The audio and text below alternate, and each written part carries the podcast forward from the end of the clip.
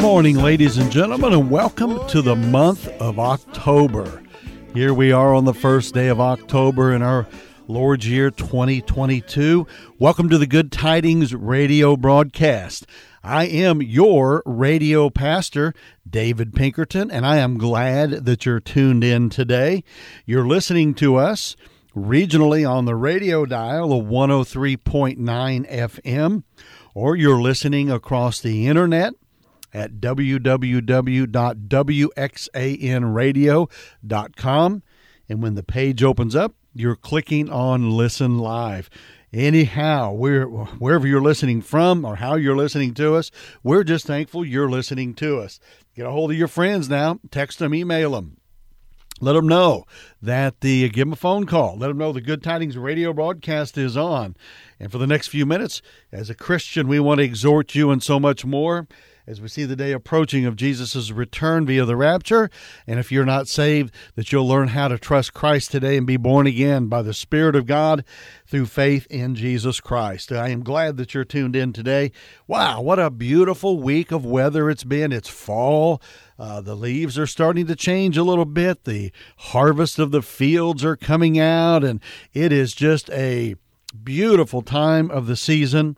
The weather's cooling down a little bit. It's really um, nice coffee drinking or cappuccino drinking weather of a morning, and and just a fun time to sit back and look at what God has done for the earth. You know, the Bible says the earth is the Lord's and the fullness therein.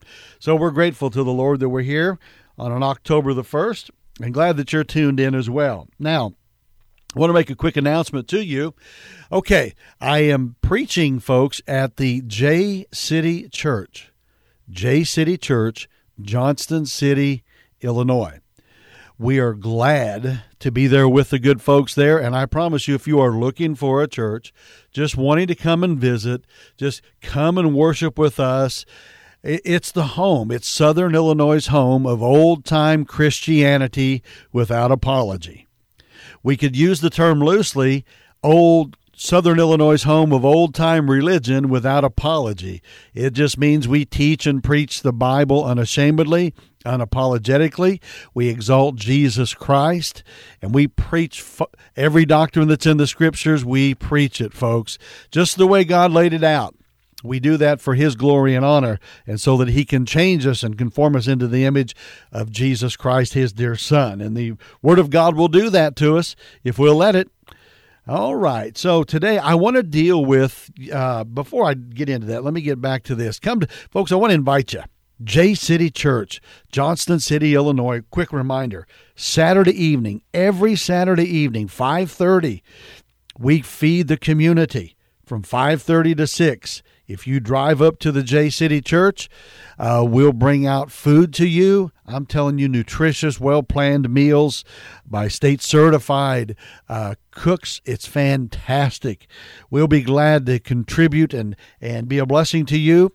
Let anybody know. Now, again, that's every Saturday evening, 5:30 to 6 our community food, okay? Community feed. You're welcome to participate. Just come on up to the church. Also, Sunday mornings we have Sunday school at 9:30 and church at 10:30. Folks, if you're looking for a warm welcome, you'll get it at the J City Church. Come and be with us. If you can't be with us in person, just watch us online, live stream on Sunday mornings at 10:30, jcitychurch.com at 10:30 and we'll go till about 11:30 before we go offline. All right? So tune in with us. Tell your friends, tell your neighbors. J City Church, uh, Johnston City, Illinois. A friendly, warm environment where Jesus Christ is worshiped in spirit and in truth, exalted, preached, and taught, and glorified. We'd love to have you come be with us. All right, I want to deal with a subject this morning that is very controversial, unfortunately. Shouldn't be, but it is and I want to see if I can straighten it out biblically. Okay, I want to deal with this false doctrine of Calvinism. If you if you have been around Christianity very long, you've no doubt heard of the various uh, references to Calvinism. Horrible doctrine, horrible doctrine, not uh, unscriptural doctrine. And if you take issue with what I'm saying, feel free to write me at drdave13 at gmail.com drdave13 at gmail.com, and I'll be glad to correspond with you. So open your Bibles today. I want to share with you this simple topic when it comes to the topic of Calvinism.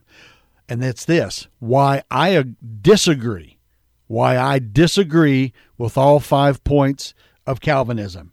And I think if you're a Bible student and you're open to what the Bible says, you'll have to agree with these points. Not because I said them, but because the Bible's interpreted the way it is. It's correct, it's rightly divided. And in Calvinism, it's not rightly divided, it is not interpreted correctly. And it is confusing people, sending people to hell, clouding the way of salvation, and stopping people from trying to win souls to Jesus Christ. Calvinism is a false doctrine.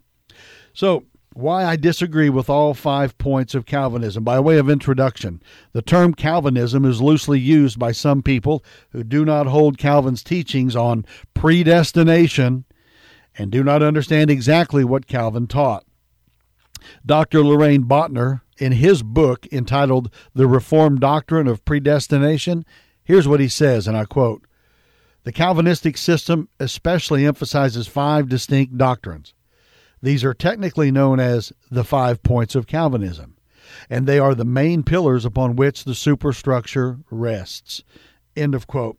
Now, I've heard preachers say this I'm a one point Calvinist.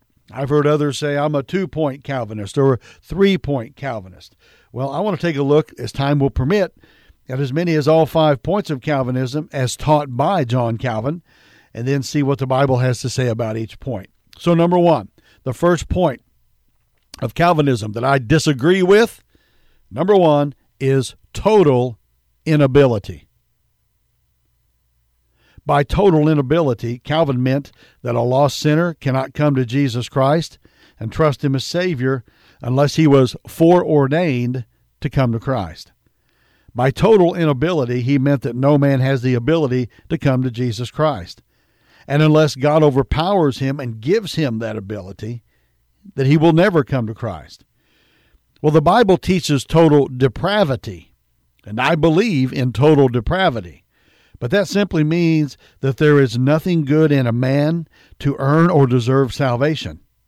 The Bible says in Jeremiah chapter 17 and verse 9, The heart is deceitful above all things and desperately wicked.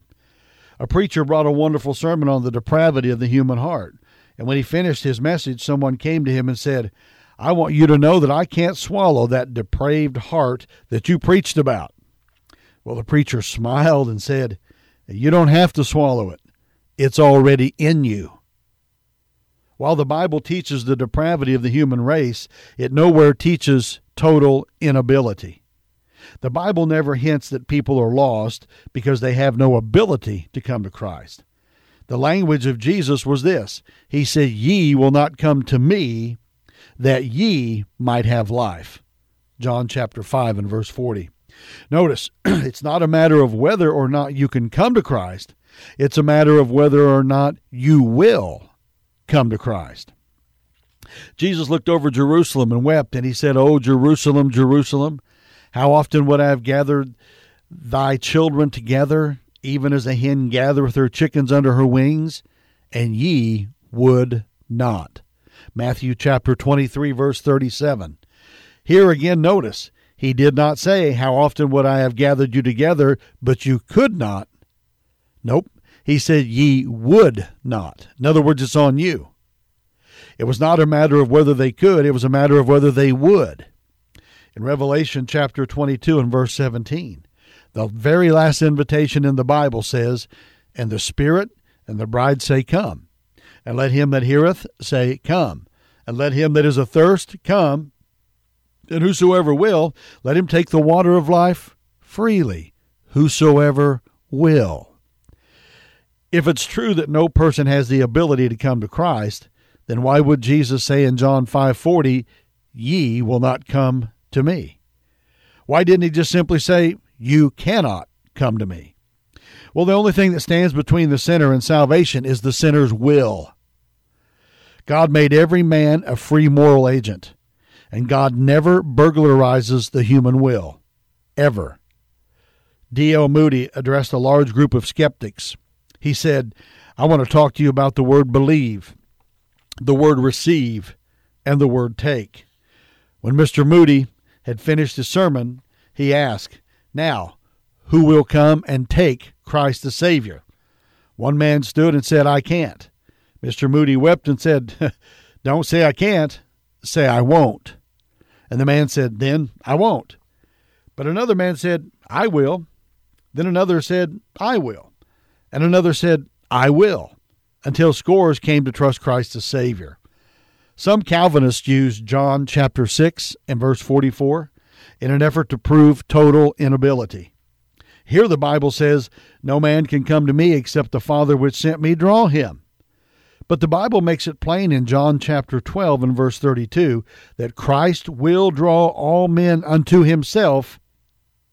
Here the Bible says, And I, if I be lifted up from the earth, that's Jesus speaking, will draw all men unto me. All men are drawn to Christ, but not all men will trust Christ as Savior. Every man will make his own decision to trust Christ or to reject him. The Bible makes it clear that all men have light. John chapter 1 and verse 9 says, That was the true light, which lighteth every man that cometh into the world. Romans chapter 1 verses 19 and 20 says, Every sinner has been called through the creation about him. Romans chapter 2 verses 11 through 16 indicates that sinners are called through their conscience even when they have not heard the Word of God. They know. They have light. In other words, they have knowledge. God gave them that knowledge. It's internal, it is in their conscience as well. So, in the final analysis, human beings, mankind, womankind, go to hell not because they have total inability to come to Christ, but because they will not come to Christ. Ye will not come to me, that you might have life, Jesus said. So the teaching that men and women and children are totally unable to come to Christ and trust Him as Savior is not, I said not, a scriptural doctrine. The language itself is not even scriptural. So the second pillar that the false doctrine of Calvinism is built upon number one, total inability. Number two, unconditional election. By unconditional election, Calvin meant that some are elected to heaven while others are elected to hell. And that this election is unconditional. That it is told that it is wholly on God's part and without condition. By unconditional election, Calvin meant that God has already decided who will be saved and who will be lost. And the individual has nothing to do about it. He can only hope that God has elected him for heaven and not for hell. This teaching, ladies and gentlemen, listen to me closely. Listen to Pastor David closely. This teaching is so obviously disagrees, it is so anti scriptural. This teaching so obviously disagrees with the often repeated invitations in the Bible to sinners to come to Christ and to be saved that some listeners today will probably think that I've overstated the doctrine. So I want to quote John Calvin in his Institutes, Book 3, Chapter 23. This is quoting John Calvin in his false doctrine. I want you to understand what this man said. And I quote Not all men are created with similar destiny, but eternal life is foreordained for some and eternal damnation for others. Every man, therefore, being created one or the other of these ends, we say, this is Calvin speaking, he is predestined either to life or to death. End of quote. So Calvinism teaches that it is God's own choice that some people are to be damned forever. He never intended to save them. He foreordained them to go to hell. And when he offers salvation in the Bible, that he does not offer to those who are foreordained to be damned. Folks, it is offered only to those who are foreordained to be saved. This is what Calvin said. Wow, what a heretic. What a false doctrine. This teaching insists that we need not try to win men to Christ because men cannot be saved unless God has planned for them to be saved. And if God has planned for them to be eternally lost, they will not come to Christ. Folks, there is the Bible doctrine of God's foreknowledge, predestination, and election. I agree with that. We, we, the Bible teaches that God does talk about foreknowledge, predestination, and election. Most knowledgeable Christians agree that God has his controlling hand on the affairs of man. They agree that according to the Bible, he selects individuals like Abraham, Isaac, and Jacob, and David as instruments to do certain things he has planned. Most Christians even agree that God may choose a nation, particularly that he did choose Israel, through which he gave the law, the prophets, and eventually through whom the Savior himself would come, and that there is a Bible doctrine that God foreknows all things. That's all true. And I've often said, did it ever occur to you that nothing ever occurred to God? Because God, in His foreknowledge, knows who will trust Christ Jesus as Savior, and He has predestined to see that they are justified and glorified. He will keep all those who trust Him and see that they are glorified. But the doctrine that God elected some men to go to hell, that they were born to be damned by God's own choice, is a radical heresy not taught anywhere in the King James Bible. Nowhere. I have, folks, a booklet. I've studied it myself. It's by Dr. Curtis Hutson entitled Tulip, T U L I P, and actually was written before that by Vic Lockman. And in that book, Mr. Lockman attempted to prove the five points of Calvinism. But under the point unconditional election, he quotes Ephesians 1 4, but he only quotes the first part of the verse. He hath chosen us in him before the foundation of the world. However, it's not the end of the verse. Mr. Lockman, like most Calvinists, stopped in the middle of the verse. The entire verse reads, according, and I quote, according as he hath chosen us in him before the foundation of the world, that we should be holy and without blame before him in love. The verse says nothing about being chosen for heaven or hell. And it says we are chosen that we should be holy and without blame before him in love. So, under the same point, unconditional election, Mr. Lockman, also a Calvinist, quotes John 15, 16. Listen to this. He's misinterpreting the scripture. Ye have not chosen me, but I have chosen you. He's selectively pulling text out. Again, Mr. Lockman, like most Calvinists, stops in the middle of the verse.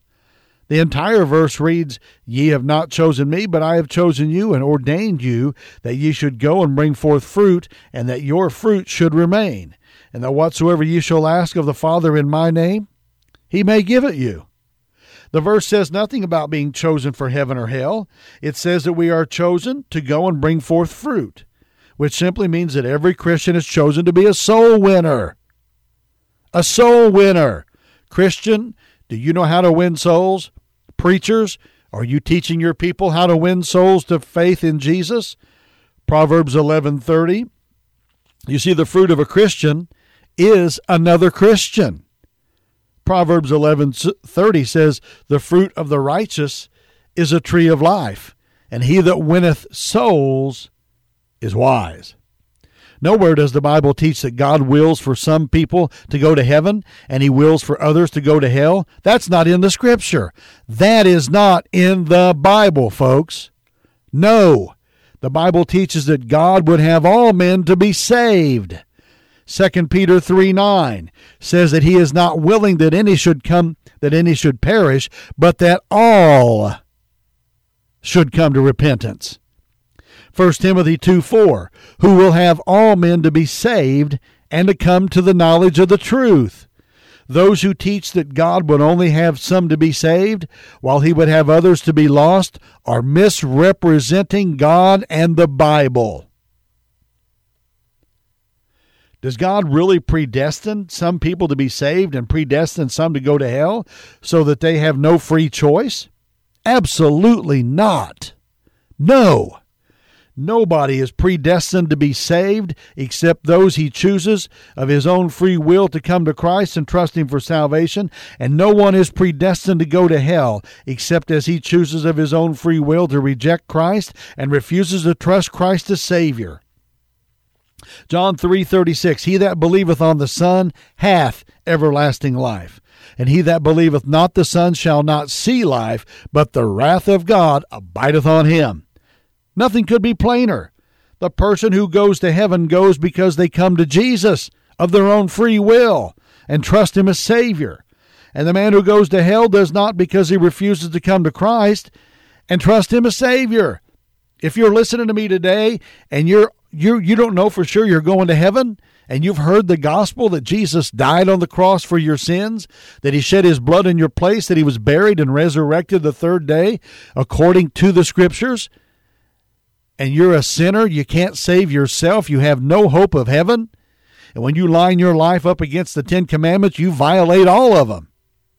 Friend, you have nothing. The 10 commandments teach you you need a savior. Galatians 3:26.